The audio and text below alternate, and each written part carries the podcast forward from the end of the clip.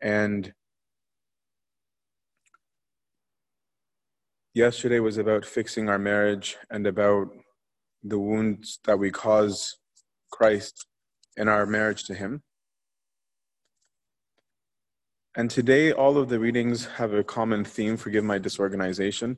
From the morning until the evening, we'll go through each of the hours just to get a sense of what we're being told. But the theme is, it's almost like a lover's quarrel with a spouse who feels entitled. And so we'll zoom out and we'll zoom in. Zooming out, we read this morning about creation, that God created, He didn't need to create, but He created, and everything was good. Nothing made itself. And this is going to matter a lot in our relationship to Him. And so in the first hour, we read about the creation, and then we read about His vineyard in the book of Isaiah, where it says, "My beloved has planted a vineyard, and I wanted it to bring forth fruit, grapes specifically. I made it, I designed it, but it put out thorns." And so he's expressing his, his anger, and we're going to go back and forth with these things. And he asks the question in the reading saying, "Shouldn't I destroy it? Wouldn't you? If you had done this, if you had planted this, and it brought out, I put all this," he says, what more, he asks, what, what is there that I didn't do for it? Okay, so I, I, I, I watered it, I planted it, I hedged it, I protected it from the environment, I gave it the soil, I gave everything, I planted it, I watered it, and it refused to do what it was. What it was. It wasn't being itself, as Abuna Joseph talked about this morning. And so he asks rhetorically, "Wouldn't you destroy it?" And yet, in spite of his anger, we see again in the first morning prophecies that that's not what he wants to do. He's upset. And he's asking us these questions to say, hey guys, we're in this relationship, remember? But he says that this eternal wisdom is coming to save all things. And we start seeing a theme that carries throughout the whole day of the fear of the Lord is the beginning of wisdom. And we'll come back to that. And so the first readings, they're reminding you that everything you have is given. It's not yours. We read, we read in the first chapters that when He created the heavens, the earth, the sea, the skies, the star, the moon, the earth, the creeping things, the fowls, the, the, the reptiles, everything. And it says, then He took all of those and He gave it to man. He gave us the earth. He gave us the animals. He gave us all of these things. So anything that you have is a given. It's given to you. It's a gift. And Saint Shinuti comes in and asks you to self-reflect and ask yourself whether or not you're in reconciliation with Him or not. Where at the end of the day, whether you sit down, your guardian angel next to you, and whether or not you're thinking about anything about your conduct at all in your relationship. And that's why Christ curses the fig tree, right, in the first hour. And it says in all the reading of the fig tree, it makes an emphatic point that it is not its season, which makes many people say, wow, isn't God mean? Why does He want there to be fruit out of season? Well, two things, as we see the day of the Lord is a theme throughout the whole week, is that God is coming and saying, you don't get to plan for the day of the Lord. You don't know when you're going to die. And so just like it wasn't the season, it wasn't the planned season, you can't plan the season of your death. You simply have to be ready. You're either ready or you're not. He's also cursing the tree for another reason, because it was lying. The tree was lying. The tree was showing off its fruits as though it was fruitful. It had its leaves out, its plumes out, giving the decoration as though it was the season. And it wasn't. It was lying. There was not a fruit to be found on that tree. It wasn't because God is just angry because he was hungry and couldn't find food. We're not entitled. We're not entitled. In the third hour, he starts off with a harsh rebuke that I think our generation is maybe more guilty of than any other generation in history, in my opinion. Woe to you who call good evil and evil good. Woe to those who think they're wise. Woe to you if you think you have the standard and you just say, hey, that's your truth. This is my truth. And you become the standard of truth. And you become wise in your own eyes. That's the beginning of your mighty fall that you may never actually rise from. Not many people rise from that specific type of arrogance. Because the day of the Lord, it continues in the prophecies, is coming. And there's an emphasis here. The reason why in, in the prophecies of, this, of, of, of that hour, I won't go into all of them, is that they go in and say, look at what the Lord has done, this food, this drink, this raiment, all these things. He's saying the only reason that things were good for you is because God was actively giving it. He gave you clouds to cover you. He gave you safety. He gave you fruits. He gave you vineyards. He gave you ways. He fought your wars. And so he's saying, the prophets are saying, you're not entitled to this. You don't understand. These were gifts to you. You weren't doing this. You weren't causing your security. You weren't causing your safety. It was a gift from your spouse. And so the prophets are demanding of the people. God is speaking to the prophets saying, do you honestly think that without keeping the covenant that God owes you something? Why are you so entitled to this? Why do you think that you can break all of your marriage vows and somehow the other spouse is supposed to remain faithful? Why do you think that's owed to you, is what they're asking you. And so we see again, the Lord goes into the temple and it's the day of the Lord there and he casts everything out, the people who are um, abusing it. And he curses the fig tree. We read that again. So you can see that in spite of this, God is the one doing the cleaning. We move on to the sixth hour, and we read about the giving of the law. And this is the prophets. The reason, if you zoom out, right, is that now God's saying, okay, you don't know, you don't understand. Okay, I'll explain it to you. Okay, you don't know what health is. I'll give you like a health manual. Okay, you don't know how to you don't know how to drive. I'll give you a little booklet you can study from, and here's how to drive. So that nobody could say they didn't know. Nobody can say, why is he so upset? It's not like I knew, but you knew. And in fact, Moses uses God's own goodness against God. He says, he asked God, he's very daring. He asked God, will you let the Egyptians laugh at us? Right? Are you going to leave us to this? When God could have been like, actually, the fact that I delivered you from the Egyptians and you still are making idols is all the more reason actually for me to say, no, I'm not going to help you. But he doesn't say that. He has the right to say that, but he doesn't. And so we see again what wisdom is. Wisdom loves righteousness. Righteousness coming from the word right. It's about being right. It's about doing the right thing. That's what we're supposed to be about. Wisdom is loving, it says in the prophecy of the third hour. It is loving, but won't acquit a blasphemer.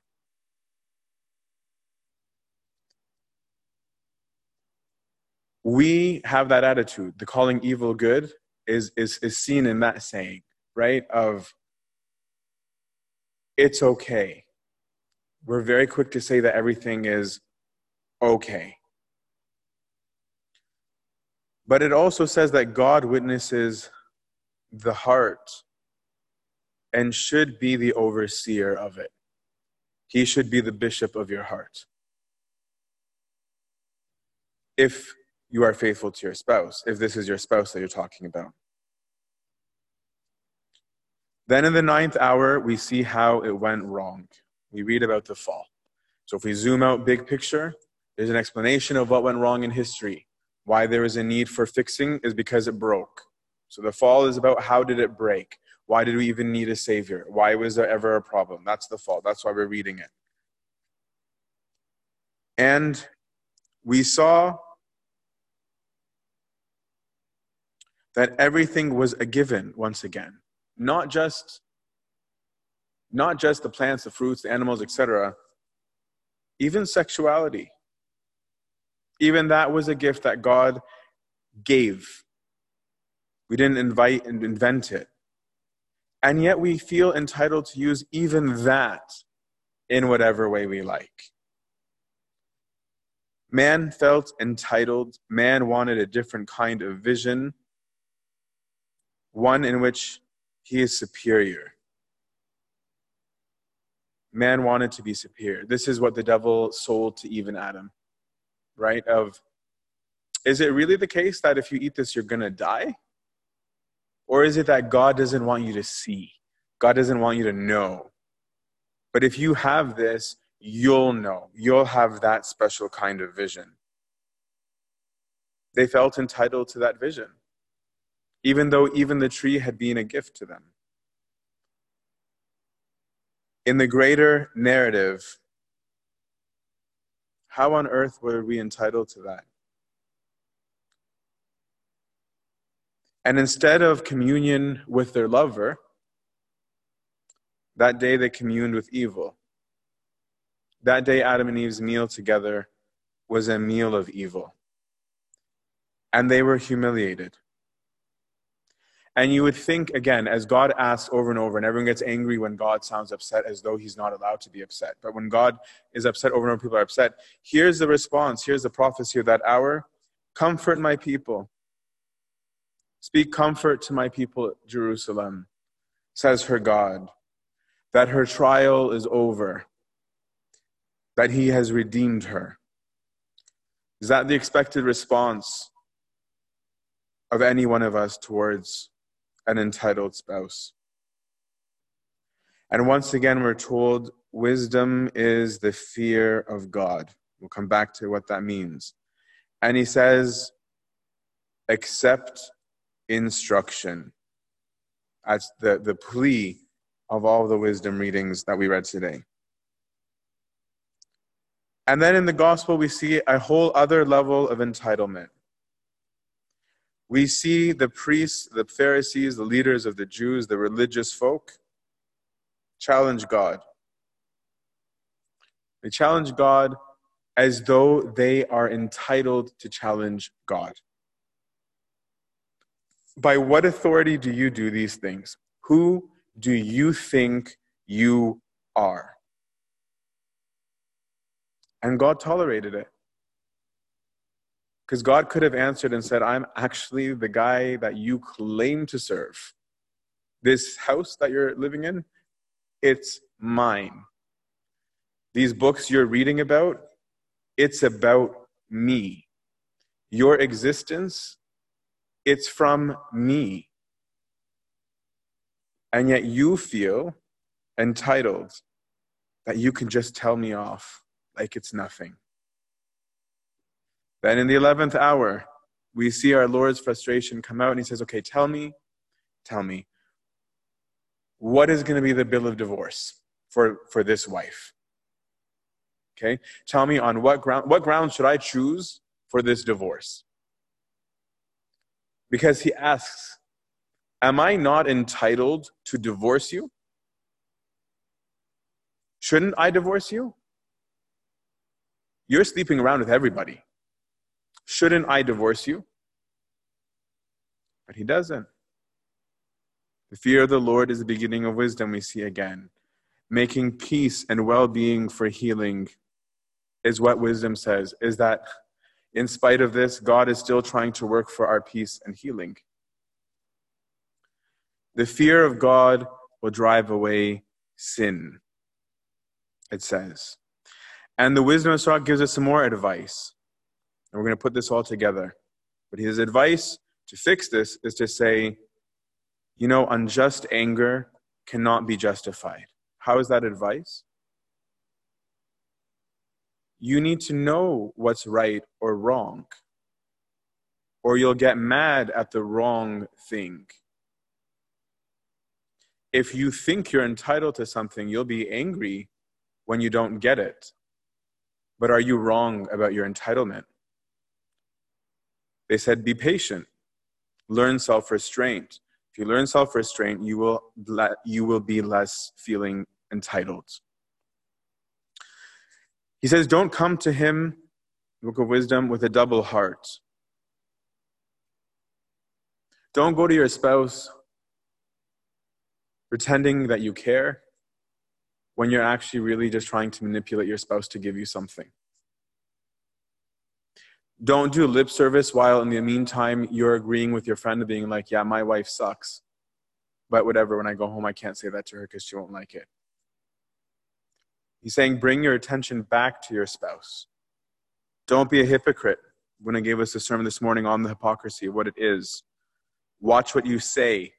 Don't exalt yourself. These are the forms, these are the ways where we start to feel entitled.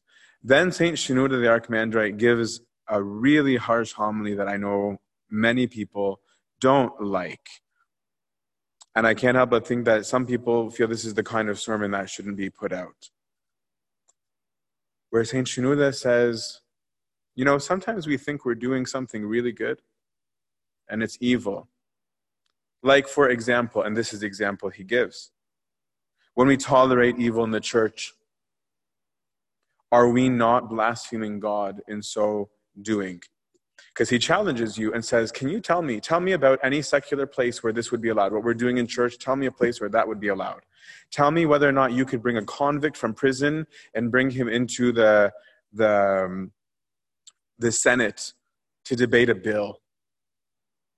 Tell me where somebody breaking the law becomes part of the discussion about setting the law.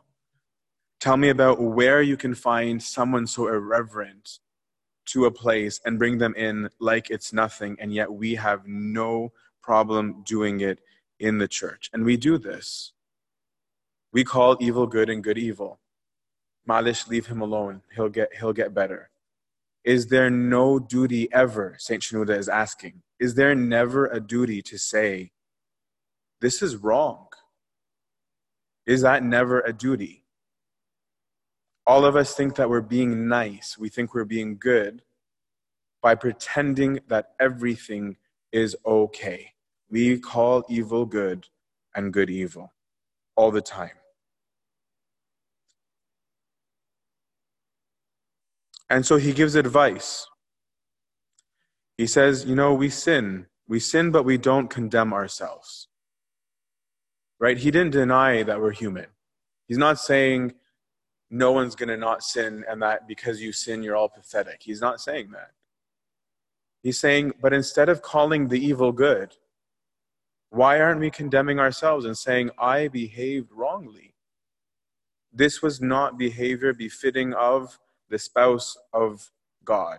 This is not behavior befitting the child of God who is created. We need to understand that his house is a gift. We're not entitled to it. Perhaps this is something we can learn in this season where we're locked out of the churches. We're not entitled to the house. It's not our right. It was a gift, and we have to keep it clean. So then we move on to the evening. In the first hour, we see that our lover is begging for us to return to him. He's saying, return to me, please, please return to me. Please don't be like those we read about this morning who turned on me. Don't listen to these people who are limited. You're listening to these false prophets. You're listening to these kings. You're listening to these leaders. They're limited. They're going to die. All of those things are going to pass away. I won't. I am the only thing that's true. And so the gospel shows the day of the Lord, again, in the door of the house of God being shut.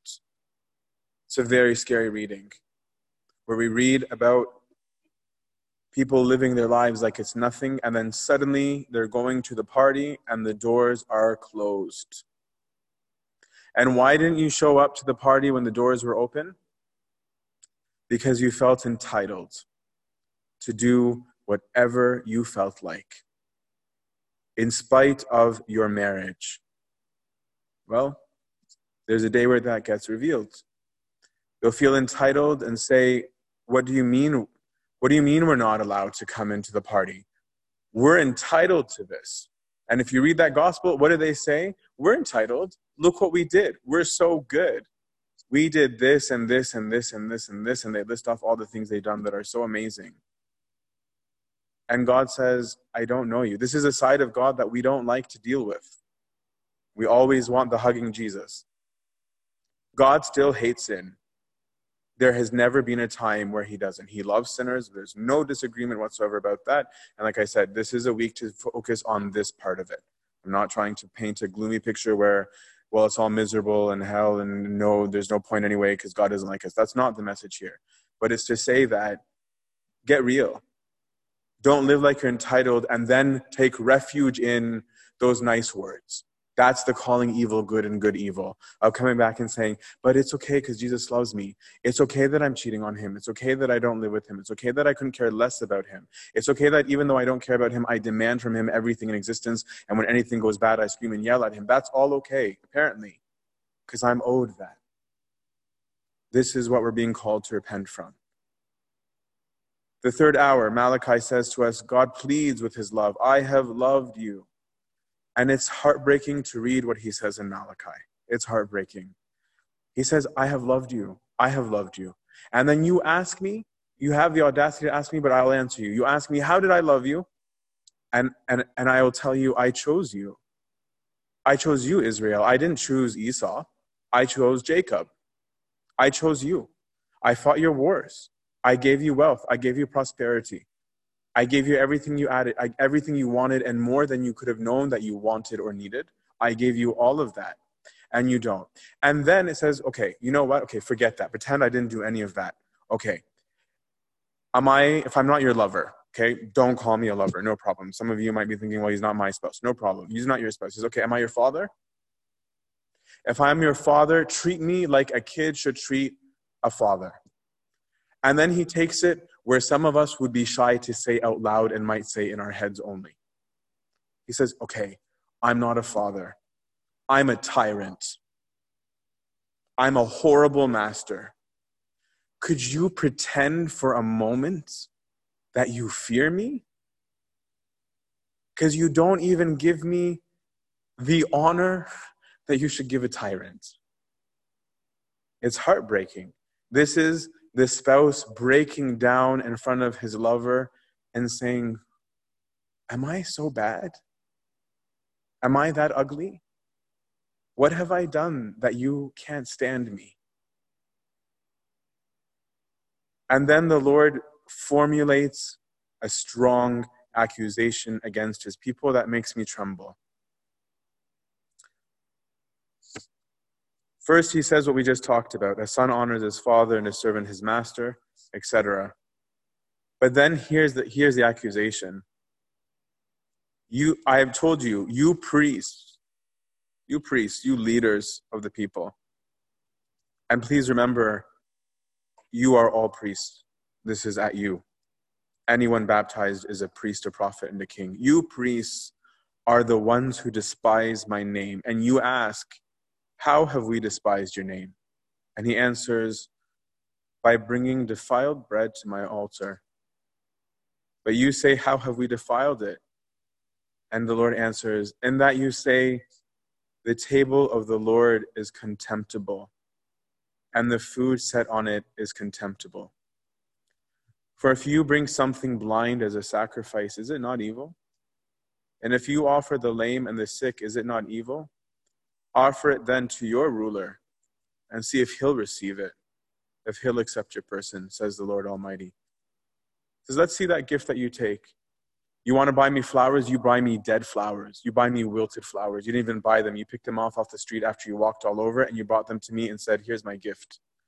And God is saying, go try that with any of your, or any of you.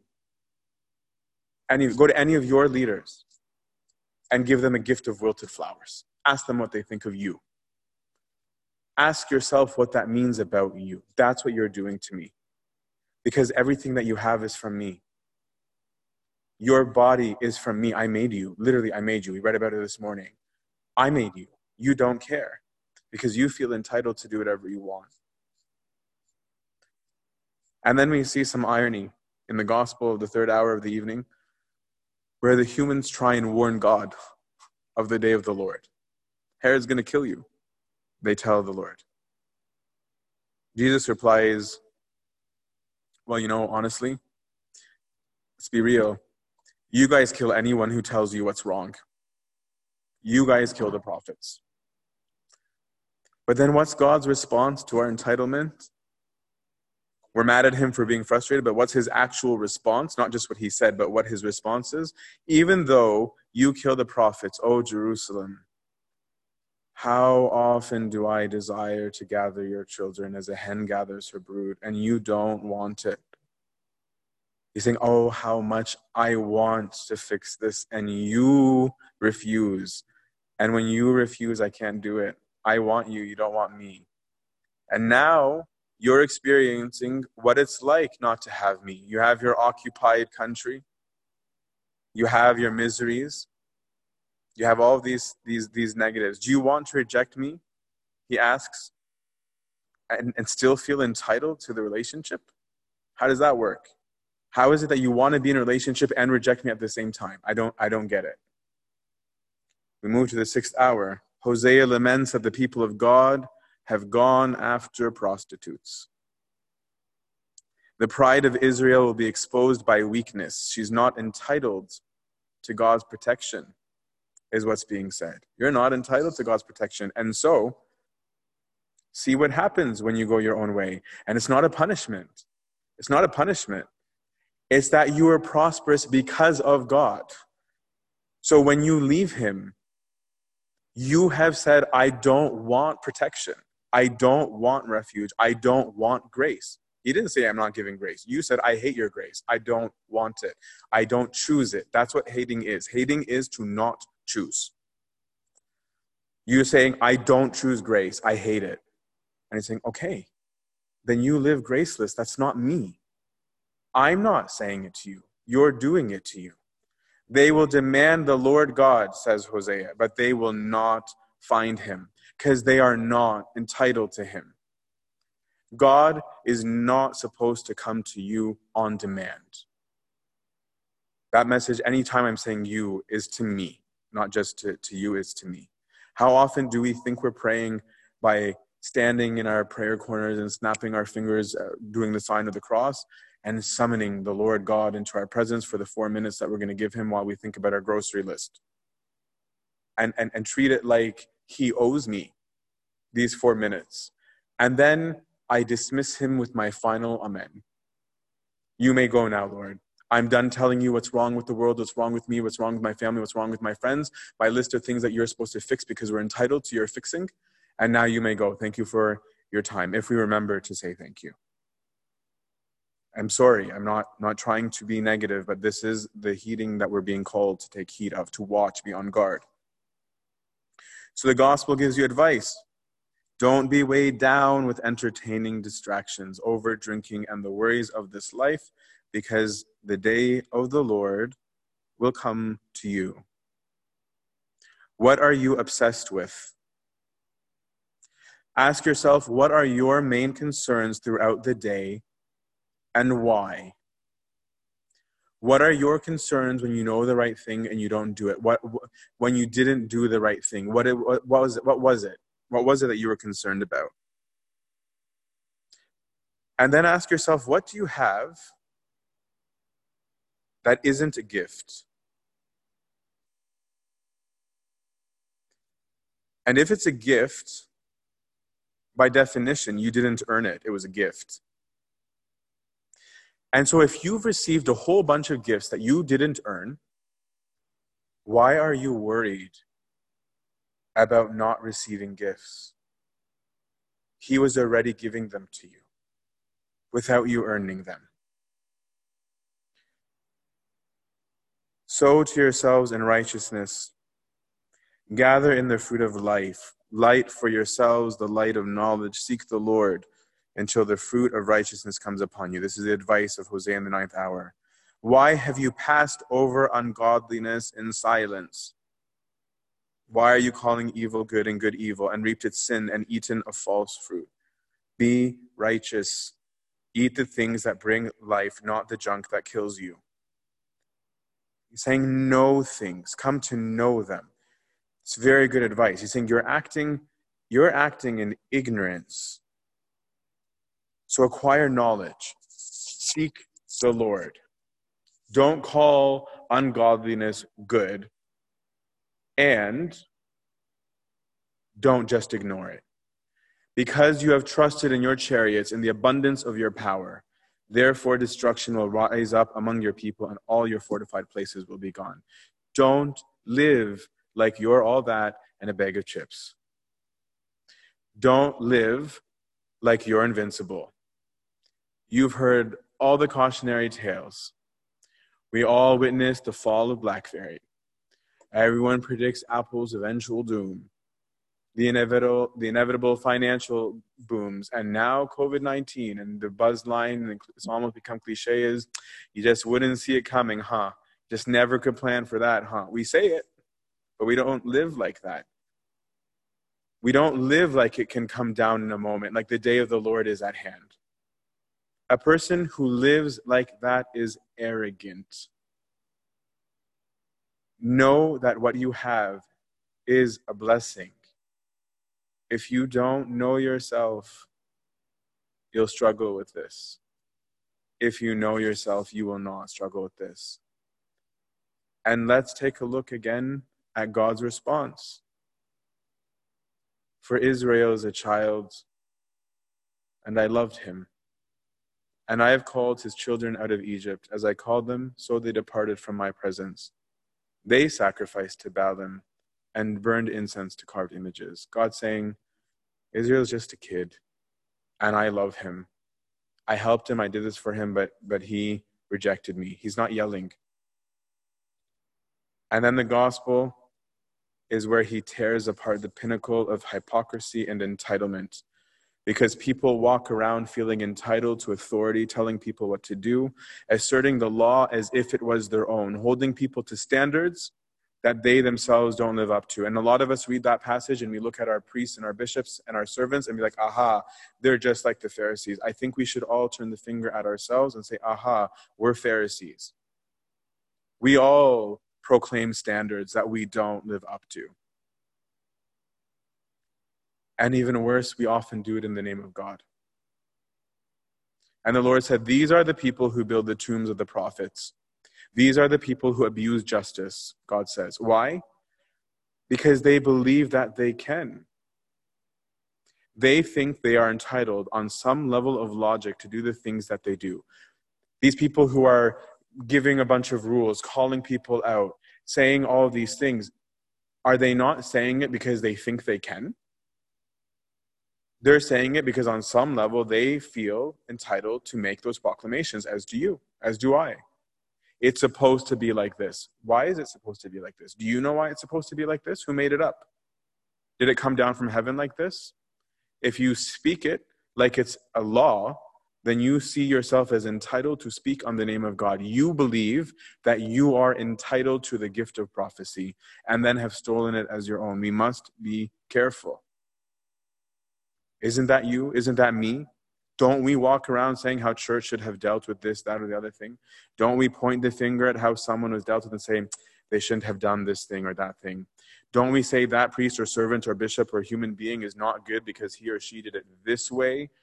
But if he had only done it this way, it would have been right and he wouldn't have, and then insert egregious act. Don't we assert our opinions of rites, rituals, rubrics? That's clearly the inferior rubric because it doesn't adhere to X, Y, and Z. I'm not, as, as the Lord isn't, saying death to ritual. God says the opposite. He says, no, these things you ought to have done. I'm not disputing that. These things you ought to have done. You forgot the point of them. But when something that is not itself life-giving becomes the source of your authority and entitlement, something has gone seriously wrong. The law is not life-giving, says Saint Paul. The law, in other words, is not the relationship. The relationship is the relationship. God says the day of the Lord is coming. Yes, I tell you that this generation will be charged with this blood. Don't think that I'm okay with it, because I'm not going to call evil good. The killing of the prophets was not okay. Woe to you, experts of the law. You have taken away the key to knowledge. And then he says something, you yourselves have not entered, and you have hindered those who were entering. That's petrifying. And finally, we come to the eleventh hour, where we're pleaded with, we're pleaded with, seek the Lord and live. Because the fear of the Lord is the beginning of wisdom. What is fear? Fear means reverence. It means awe. And to fear the Lord is not a demand of God saying, cower and tremble in front of me, because he didn't deal like that. In fact, he's saying, you don't do that. None of you are even doing that. It's saying, recognize who I am. I made you. You're designed. And it was all meant for love. You were designed in relationship. And if I recognize who God is and the things that he made and how he did it, I will change. That's why it's the beginning of wisdom, because things return to their order. Things return to how they were meant to be. In big words, they return to their proper ontology, to steal from Abuna Joseph in the morning. They become what they were meant to be because you recognize what the thing is. And so we're begged, seek the Lord and live, because it says in the prophecy, God can transform anything. God can turn darkness into the morning. God can change material from one material to another. God can do that. That's our God who can do that. So go to him. Return to your lover. Cast away your sense of entitlement, your ownership, your savagery. Or be warned, says the gospel. Be warned. Have you thought about your day of the Lord? Because humans took it even further in the last gospel that we read. Now they were not just warning him that he might die. They started trying to plan his death. They felt so entitled to their views to such a degree, so entitled to their political motivations to such a degree, entitled to their dignity and honor and reputation to such a degree that they were willing to literally kill a man. Let's pretend he's not God for a second. They're ready to kill an innocent man for the sake of those things. How is that for entitlement? But don't we do that? Are you one of those of whom Amos said, they have hated him that reproved in the gates and have despised holy speech? Do you hate? Do you get upset? Do you get bothered? Do you get frustrated? Do you get defensive when someone dares to disagree with you? When someone dares to tell you that you might be mistaken. If your reaction to correction is anything but gratitude and joy, my friend, you are somebody who feels entitled. I am one of them. Have you ever said, I'm not going to talk to that person because he's just going to tell me I'm wrong? We're a generation that does not like reproof. We hate it.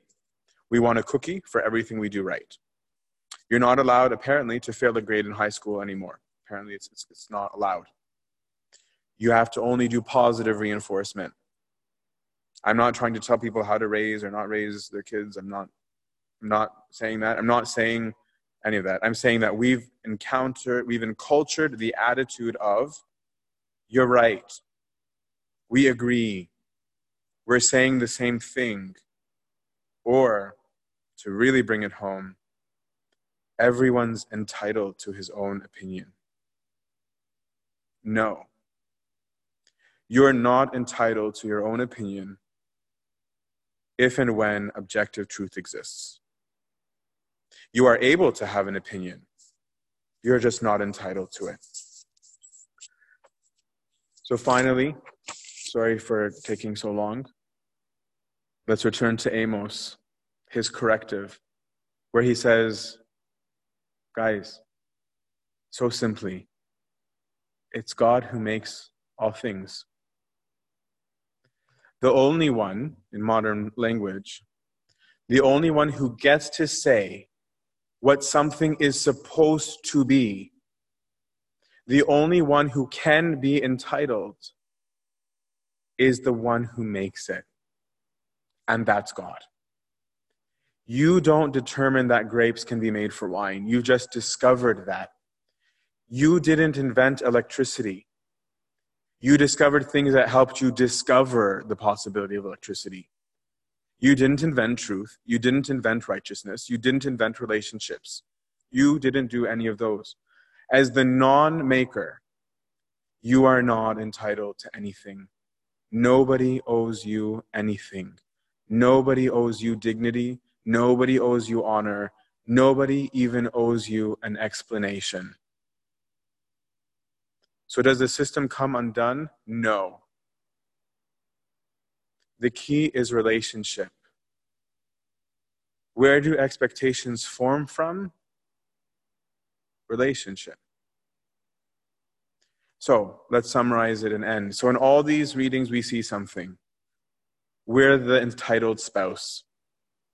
We're unfaithful, we're selfish. God is saying, I am so upset about this, but I want you so badly. You're abusing my gifts to you and acting like they're not gifts. You're trampling on my love. You're demanding gifts from me, and to be honest with you, that makes it not a gift. What kind of relationship is it when a husband feels that he has to buy gifts for his spouse because she's demanding them? Is it still a gift? Entitlement is killing our relationship. And the Lord is saying, I have the right to a divorce, but I don't want a divorce. I want to be married to you. I love you. I will remain married to you. But just because I plan to rescue you, that doesn't entitle you to treat me like garbage. You forgot who I am. And that's what he answered in one of the Gospels this evening and said, I'll tell you who I am. I am the I am. And I'm before Abraham. I'm before all this. I gave meaning to Abraham, your father. I am that person. I am that God. So what is your response? Will you take the advice of all of the readings? Will you hate holy speech and hate reproof? That's up to you. It is each of us that will give an answer for what we did on our personal day of the Lord. I pray it not be a fearful one. You need to know that your entitlement ruins a relationship. If I may, Become poor in spirit, and you'll be saved. You'll inherit the kingdom, as he said. Put yourself in the state of poverty, the complete antithesis to entitlement. Put yourself as the one who asks, not the one who demands. Do this, and the Lord of glory promises that he will give you the kingdom. To him be glory, majesty, fear, and reverence, now and always in the age of ages. Amen.